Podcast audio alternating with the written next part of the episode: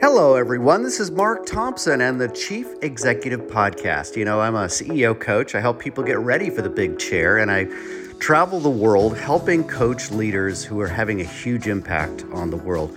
One of those people who's convened perhaps one of the most high impact conferences on the planet is Dr. Klaus Schwab, who in 1970 started something called the World Economic Forum, which looks to many today like something out of a James Bond movie in the sense of a bunker built into the hills of the Swiss Alps, where in Davos and Klosters, in the middle of the snow, 3,000 of the world's most powerful leaders of countries, billionaires and high impact executives, families and humanitarians and artists gather to talk about how to have the best impact on changing the world for the better.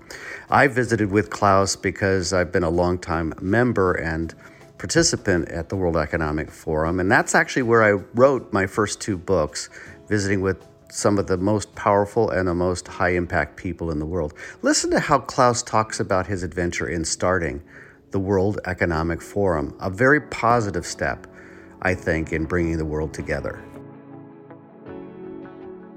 We are living in a in a time of uh, change, and the change is accelerating. So, as a leader, you have to show an utmost degree of flexibility.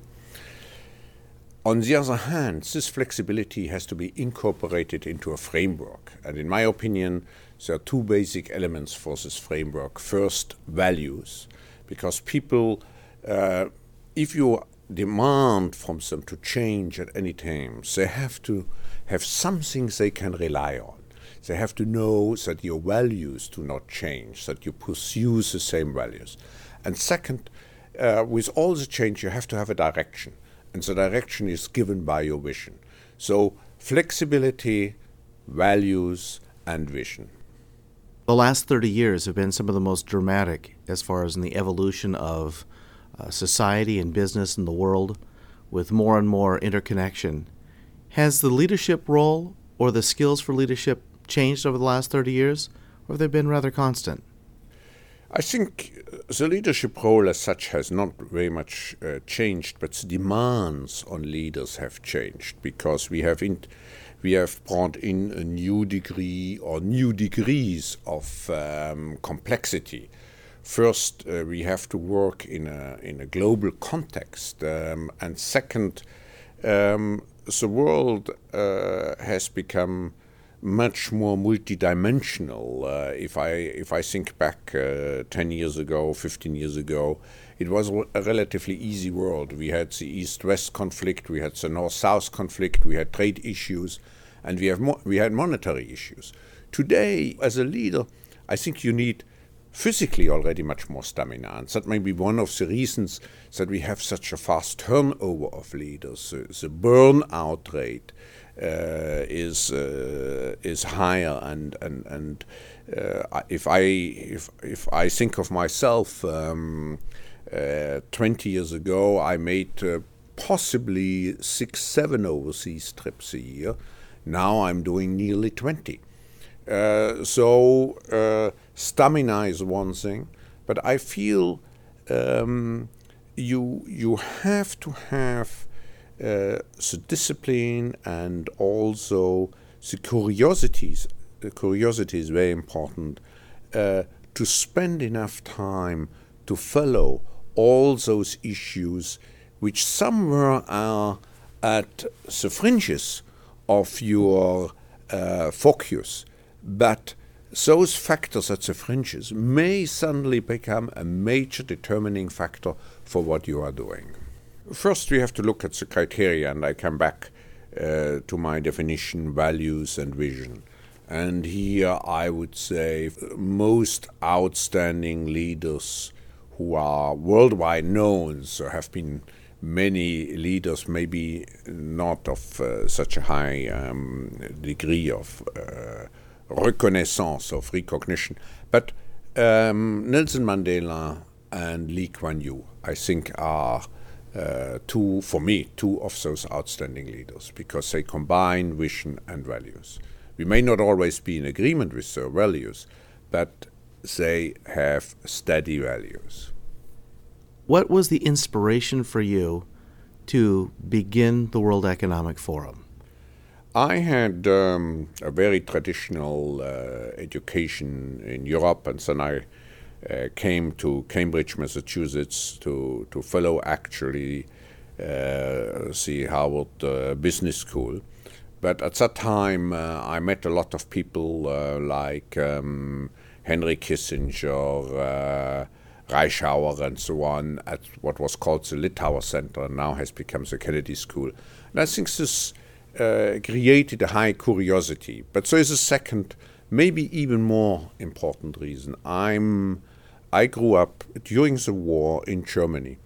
And since my parents have Swiss origin, I was one of the very few people who could at any time cross together with my parents as a very small child, six years old, who could cross uh, the border between Switzerland and Germany.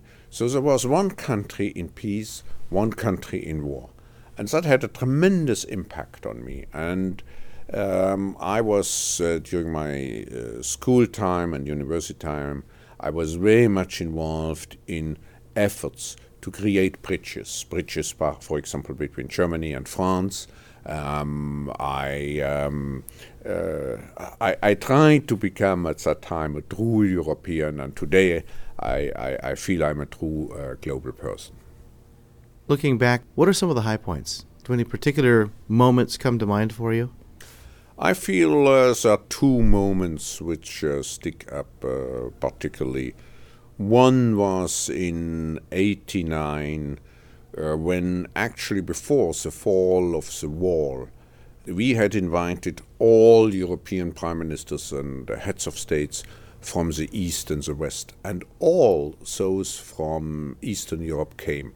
So we had one session and uh, uh, one event with 17 uh, European prime ministers and head of states, and I was looking at this group, and I suddenly feel felt the war will come down and Europe will be um, united and we will not have any more this uh, um, division into East and West. The second big event was in 94 95. We played a certain role in the Israeli Palestinian uh, negotiation. There was a moment in Davos when uh, Shimon Peres and um, at that time um, prime minister and Arafat negotiated, and it was nearly breaking down. And suddenly, they came in, and Peres was taking Arafat at its hand and leading him up to the stage. Pity that things have changed in the meantime, but I felt at that time that's a great moment. I may add one when we had uh, Nelson Mandela and Klerk, uh, who was the uh, president of South Africa at that time. And Nelson Mandela came just after he was released from prison, and the two made the first joint address to the world.